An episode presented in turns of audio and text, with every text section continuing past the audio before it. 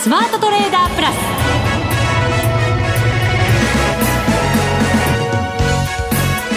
全国のリスナーの皆さんこんにちは内田まさみです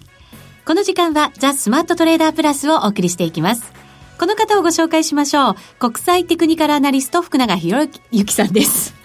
どうして噛んじゃったんでしょう新年一発目。 そうですねありがとうござ います。ちょっと余計なことを考えたら これで、あの、皆さんの印象に残ったのかなみ たいな。もう一回言い直しておきましょういやいやいや福永博之さんです、はい。よろしくお願いいえーよろたししくお願いしまます す。おめでとうございます。そうですね。今年もよろしく。初めてです、はい。今年初めてなのに ね、やっちゃいましたけいど。やいや、もうやってくれました。本当にね。ただ相場はですよ、はいちょっとね、ドキッとする始まりでしたけれども、そうですね。なんだか強くて今日もしっかり上げてきたっていう感じですうね。ん、いや、本当そうなんですよね。ええあのーやっぱりこう、マーケットはすごく、そのイランとアメリカの、あの、対立激化というのを、うんまあ、心配していてですね、まあ、特にあの、昨日の東京時間のお取引開始直後の動きですかね、はい。えー600円以上値下がりする場面があったりしましたけども、まあ、そこからは少しこう、まあ、あ下げ渋って終えて、であと、昨日の夜のやっぱトランプ大統領の、あのーまあ、演説ですかね。そうですね。はい軍事力行使はしたくないんだと。ええはい。で、あとは、まあ、イラ、イランの方もですね、えーこう、まあ、実害といったらなんですけども、あの、死傷者だとか、はいまあそういったところが出るような攻撃をしていなかったっていうことも、まあ、お互い、こう、少し歩み寄る要因になったのかなっていうところなんでしょうかね本。当そうですね。はい。イラン側にしてもやっぱり国民的ね英雄の方がやっぱり亡くなられてそうです殺害されてということでしたから、なんとかしなければやっぱり国民感情って収まらないわけですもんね。そうですよね。ええなので、まあ、あの、まだちょっと心配な部分は残ってはいるものの、えーなんとかまあ、あの、上下動する中で、まあ、株価水準的には、もう今日、あの、大幅高500円以上の値上がりということで、えーその、休み前の水準近くまで戻してきてますから、はいそのあたりは、あの、評価できるところかなっていうところだと思いますけどそねう。ですねちょっとなんか、でも極端な、ね、動きになって昨日は本当に世界大戦にみたいな感じの、ね、言葉も出てきたりしながら今日はでもそれでももうないんじゃないかっていうところまでなんだか、ねはい上がっちゃったんじゃないかなと思いながら、ね不安は不安ですけどね。まあそうですね。でもまあ、ええ私たちはとりあえず客観的にそうですいねろんな、あの、おーまあ、見出しはいろんなところで踊ってますけども。はい、踊らされないようにはい、踊ら私たされちは、ないはよういに。あの、普通に本当に踊るのは大丈夫ですけど、皆さん踊って ください。その方がちょっとおおかしな感じになりそうですけどね。 そうですかはい。はい失礼しましたまあ、株もそういう状態ですけれども、ええ為替も久しぶりに動いてるなという感じがしますので。いやー本当にねはい。はい今日は番組後半で、マネックス証券チーフ FX コンサルタント兼マネックスユニバーシティ FX 学長のはい吉田久志さんにご登場いただきま して、なんかここを噛みませんでしたね。うまく言えましたね。長いのに。ここ噛んだら大大変ですから、やっぱり ね。さすが内田さ ん。そうです。忖度じゃないですけど。忖度って意味が違うでしそょんなことないんですから。ははいい。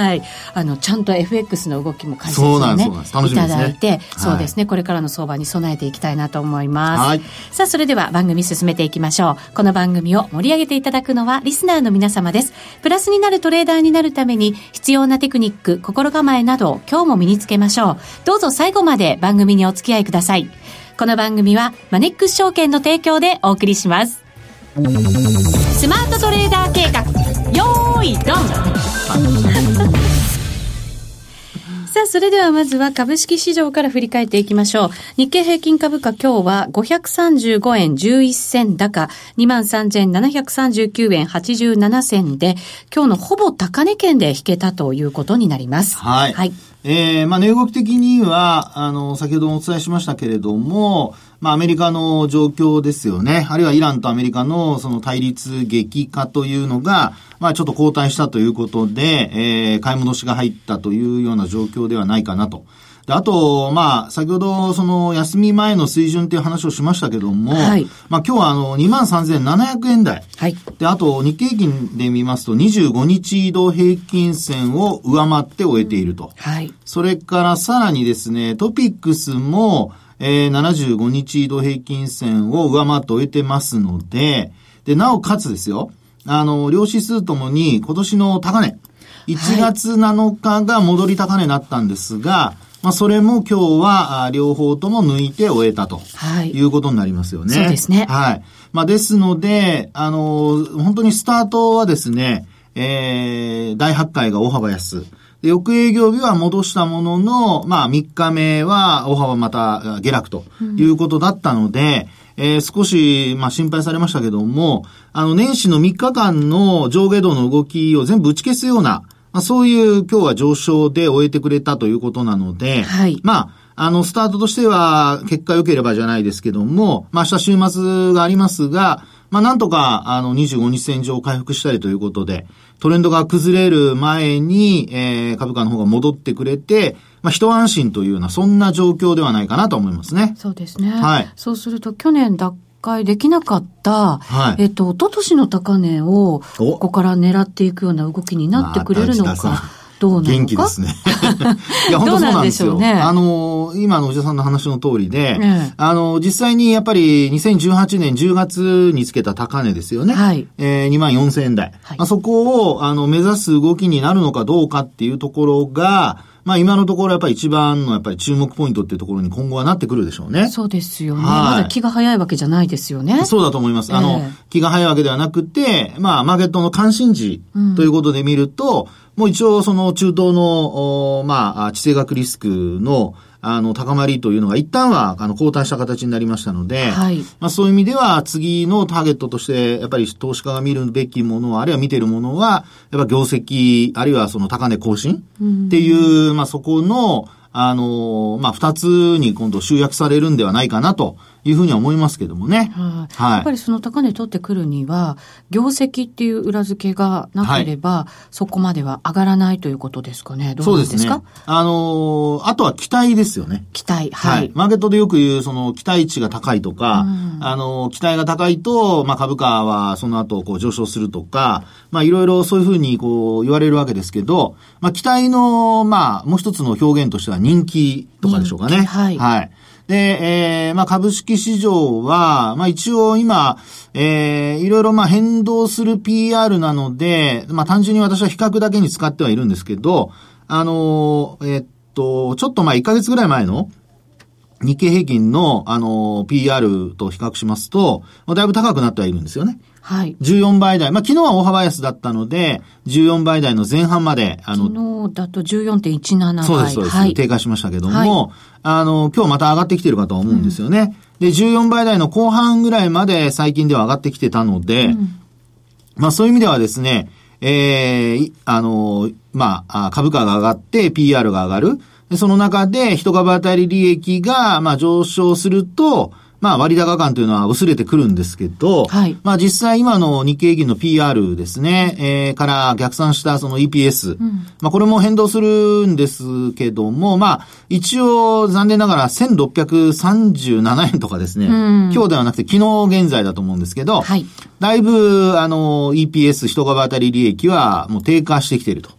で、これは一重に、基礎と比較すると、基礎は1770円とか60円。高かったですもんねね。えですから100円以上、あの、低下してますので、ええまあ言ってみれば、あの、減益ということになるかと思いますよね。なので、あの、その減益分を、まあ、どの程度で収められるのかどうか。で、まあ今日、あの、そういう意味で見ますとですね、いろんな、あの、企業の決算発表がそろそろスタートしているんですけど、はいえー今日はやっぱり注目されたのは安川電機ですかね。そうですね。はい。はい。で、安川電機、あの、まあ、株価の方は今日はしっかりというところで、えー大きく、こう、値上がりをする結果となってます。はいで、あとは、あの、今日決算発表が行われてまして、ちょうど先ほど決算が出たんですかね。そうですね。はい安川電機第3クォーター営業利益が、えっと、59.7%減少おということですね。 9ヶ月数字ですねはい。そうですね。はい3月から11月のもの。ははいい。。で、えー、まあ、あと、第4クォーター残ってるわけですけど、はいさて、ここからですね、この反応どうなるか。はい。えー株式市場で、まあ、あの、さっきお話ししましたように、えーまあ、期待値が高くなって、株価は、まあ、あある程度、おまあ、水準が切り上がり、で、なおかつ、PR も上昇。はい。で、ですけども、一株当たり利益は、まあ、低下していると。で、今の安川電機の、これ日経平均採用銘柄ですが、まあ、決算発表を見る限りですね、ちょっと、あのーまあ、現役はい。ということですよね。そうですね。え経ツネも59.8%減はい。ですね。です純ね利益だと70%減。うん。はい。で、まあ、市場の予想との比較だとか、あるいはマーケットがどの程度現益幅見てるのかにもよるので、はいまあ、一概には言えない部分ありますけども、あのー業績面では、やっぱり、あのー思わしくないというか、芳しくないと。うーん。あんま良くないっていう、そういう結果ですよね。はい。ですので、まあ、人株対利益が低下してきているという、まあ、これは通期で見なきゃいけないんですけど、まあ、その見方がもうすでに織り込みになっているのか、織り込み済みになっているのか、はいあるいは残念ながらまだやっぱり織り込み切れてなくて、一旦その期待が高まった分反動が出るのか、まあ、そこがちょっとここから一番やっぱり、まあ、あの、見ておかないといけない部分になるのかなというふうには思いますけどもね。そうですね。はい第3クォーターで、一株利益が42.38円。はい。ということですね、これ。そうですね通期予想の方で見ると、ええ72.46。はい。ということですからね。ねえ、これうーん、今、第3クォーターで進捗率から見ると、42円が通期で72円まで回復するとなると、まあ、最終第4クォーターは結構走らないといけないという。そうですよね。ええまあ、その辺は、まあ、マーケットがどういうふうに見てるかなんですけどね。はい。で、あと、まあ、例えば、いろんな指揮法だとかの、あの、予想とかと比較してみても、まあ、一応、あの、指揮法と同じ、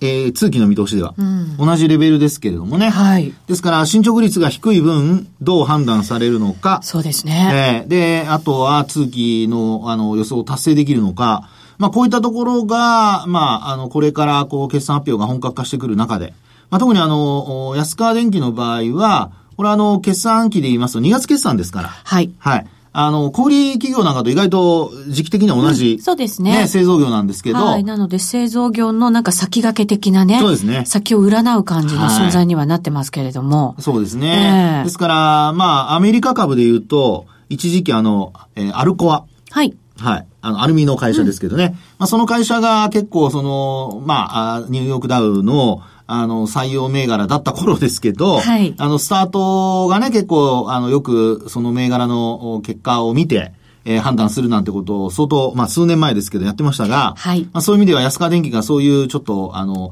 えーその先を占うそうなんですよね。製造業のねあと株価の動きもそうですよね。安川電機が出尽くしなんかでこう買われたり売られたりとはかいすると、その後の製造業もやっぱり同じような動ねきするっていうこともね、あったりもしますしね傾。向としてね、ええパターンが、あの、よく似たパターンになることが多いので、株価の反応としてですけど、はいまあ、その辺も一つ参考にえーする必要があるのかなと。ただ今日は、あの、決算発表前だったからかどうかわかりませんが、まあ、175円高。はい。ということで、えー、4.28%も、まあ、市場全体が上がったっていうところもあるとは思うんですけど、ええ上昇しておいてますので、さて、この反応やいかにという、そういうところになるでしょうかね。うん、そうですね。はい安川電機ええ175円高でうん今日の取引を終えたと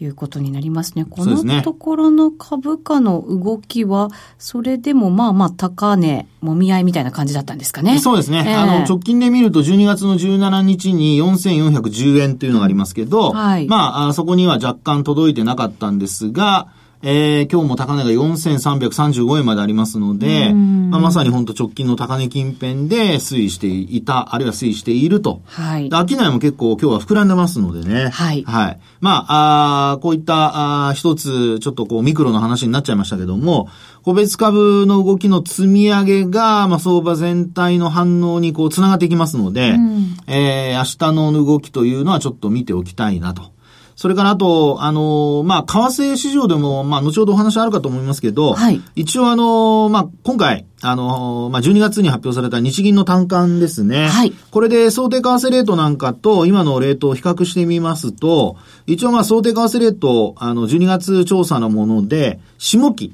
ですから、あの、2019年度なので、まあ、今年の3月末までですね。はいまあ、そこまでの想定為替レートって大体106円台なんですよ。今はがい109円台になってそうま。ですすね。はい。ということで、あの、業績に対するマイナスインパクトっていうのは、まあ、それほどというか、逆にまあ、プラスのインパクトが出てくる可能性も、ん今の水準ではあるのかなというところでしょうね。そうですね。はいそのあたりが、まあ、現役を補ってくれるのか、そうです、そうです、そうです。増益になってくれるのか、ねえねところだと思うんですけれども。はいで、あと、まあ、来期ということになると、まあ、前期との比較になりますから、まあ、今期のその、為替が、まあ、100、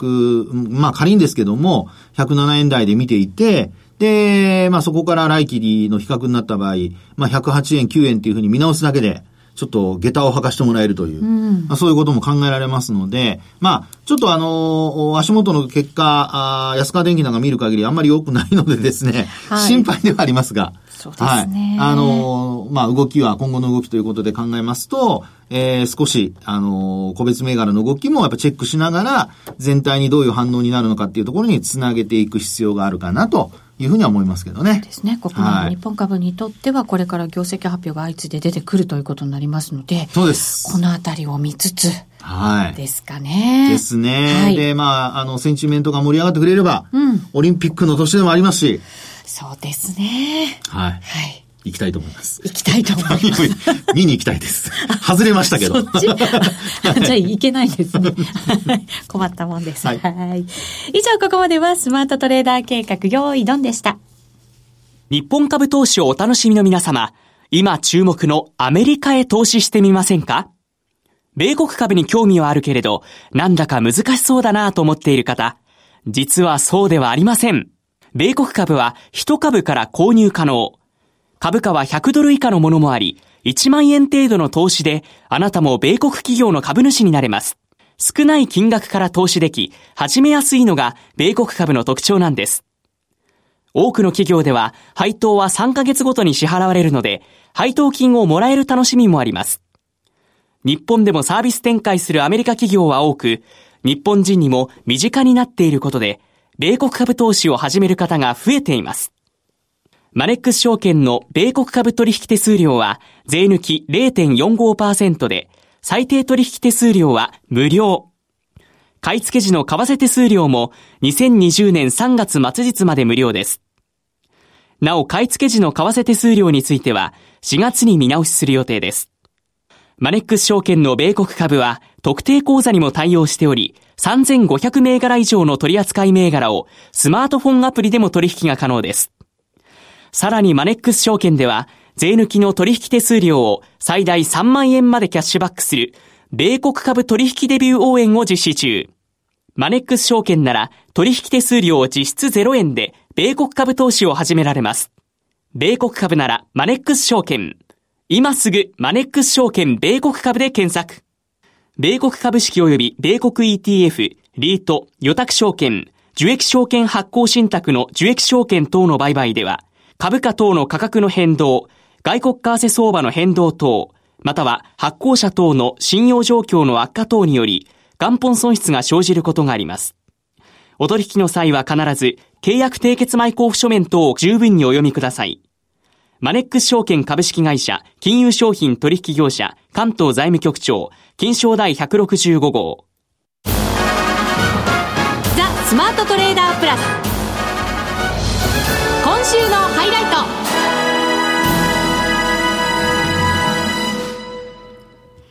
それでは今日のゲストをご紹介しましょう。マネックス証券チーフ FX コンサルタント兼マネックスユニバーシティ FX 学長、吉田久志さんです。こんにちは。こんにちは。よろしくお願いいたします。明けましておめでとうでもいいですかね。そうですね。ありがとうございます今年もどうぞよろしくお願いいたします。よろしくお願いしますさて、年明け早々、本当になんかいろんなニュースが入ってきて、ねえ荒れ模様になりましたけど、吉田さんでもなんかその影響結構限定的っていうふうに今回の中東の動き見てらっしゃったというふうに伺伺いましたけれ希ど望的もな。観測もありましたけれども ね。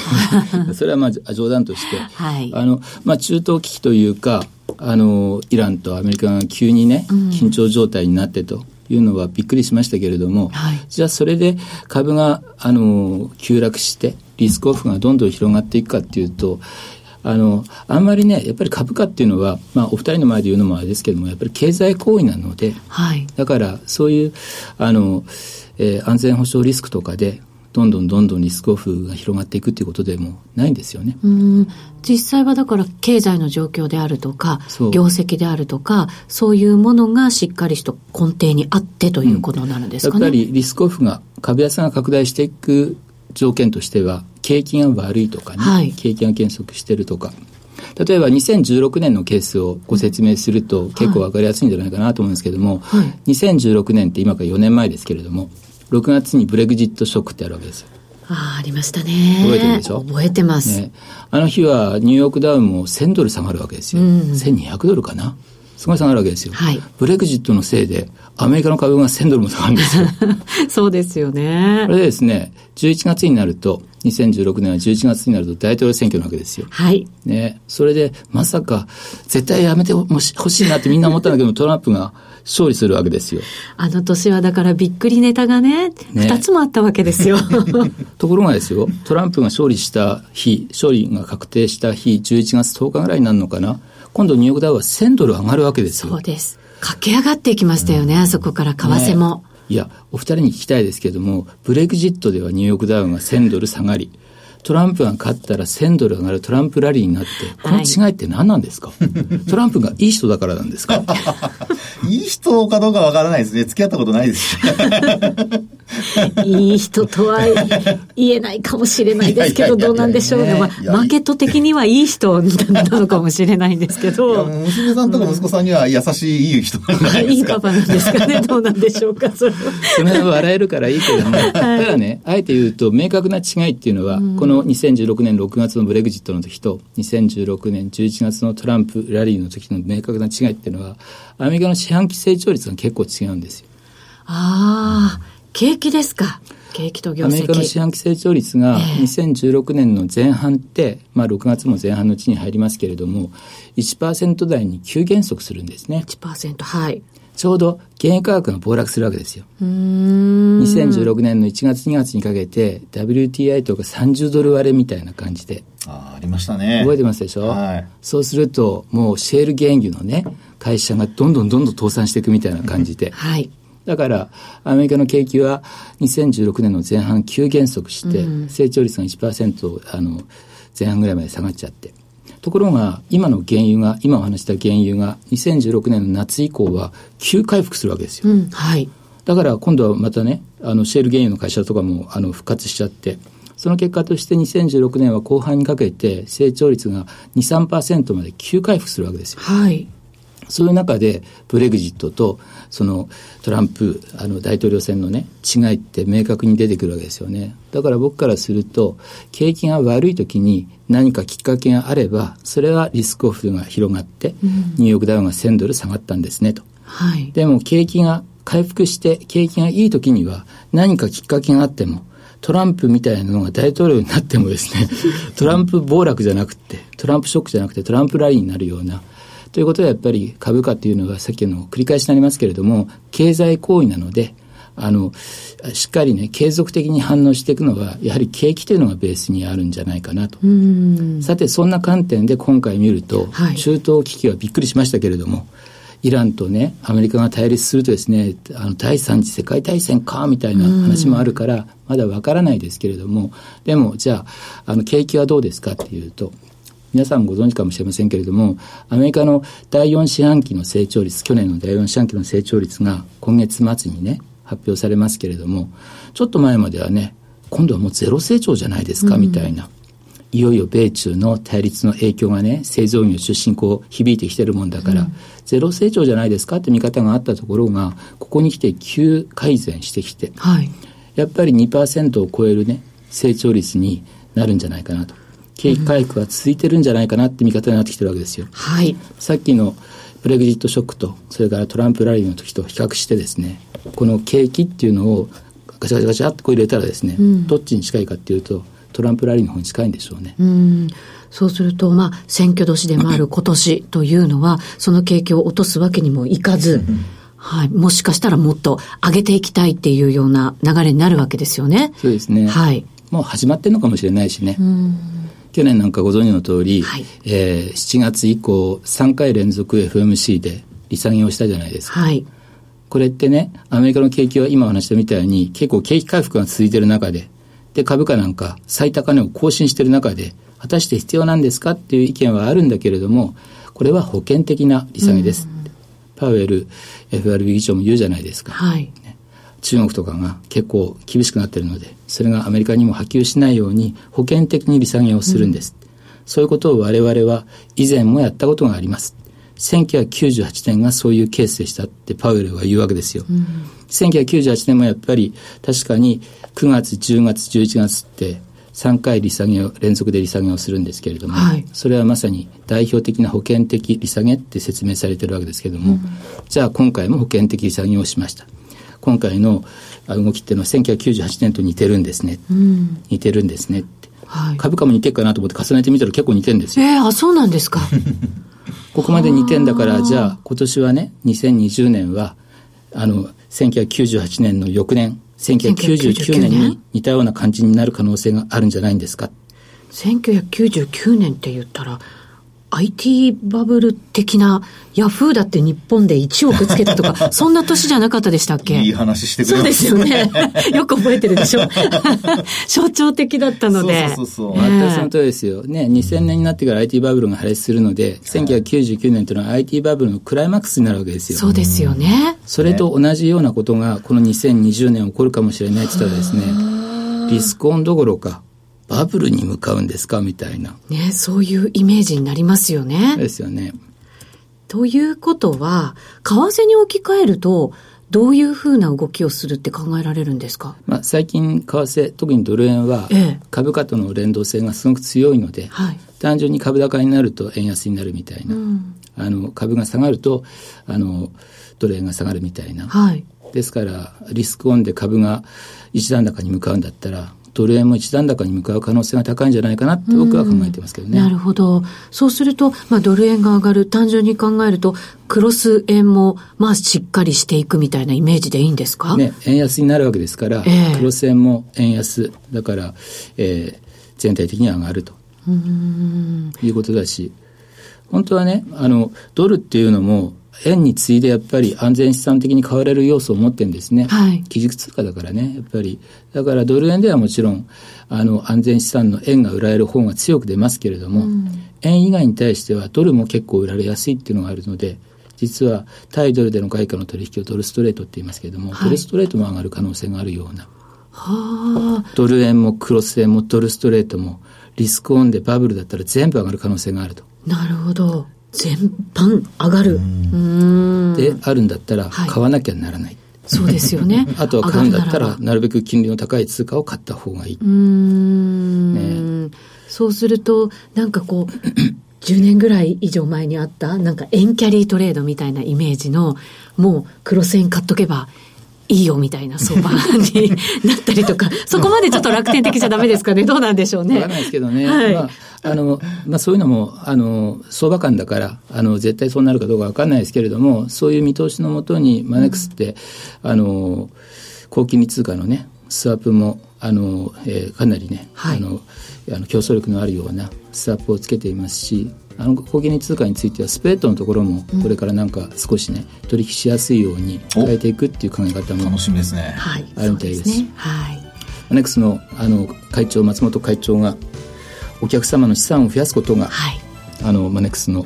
使命ですって言ってますから、はいそのつもりで頑張っていきたいとそう思いでます。すね。この機会にぜひ、はいマネックスで FX を始めてみてはいこかこがででしこょのう番か組でお。知らせいただきたいと思います。あはい、吉田さんありがとうございました。ありがとうございます。りがとうございました。さて、そろそろお別れのお時間です。ここまでのお相手は、福永博之と内田まさみでお送りしました。それでは皆さん、また来週また来週この番組はマネックス証券の提供でお送りしました。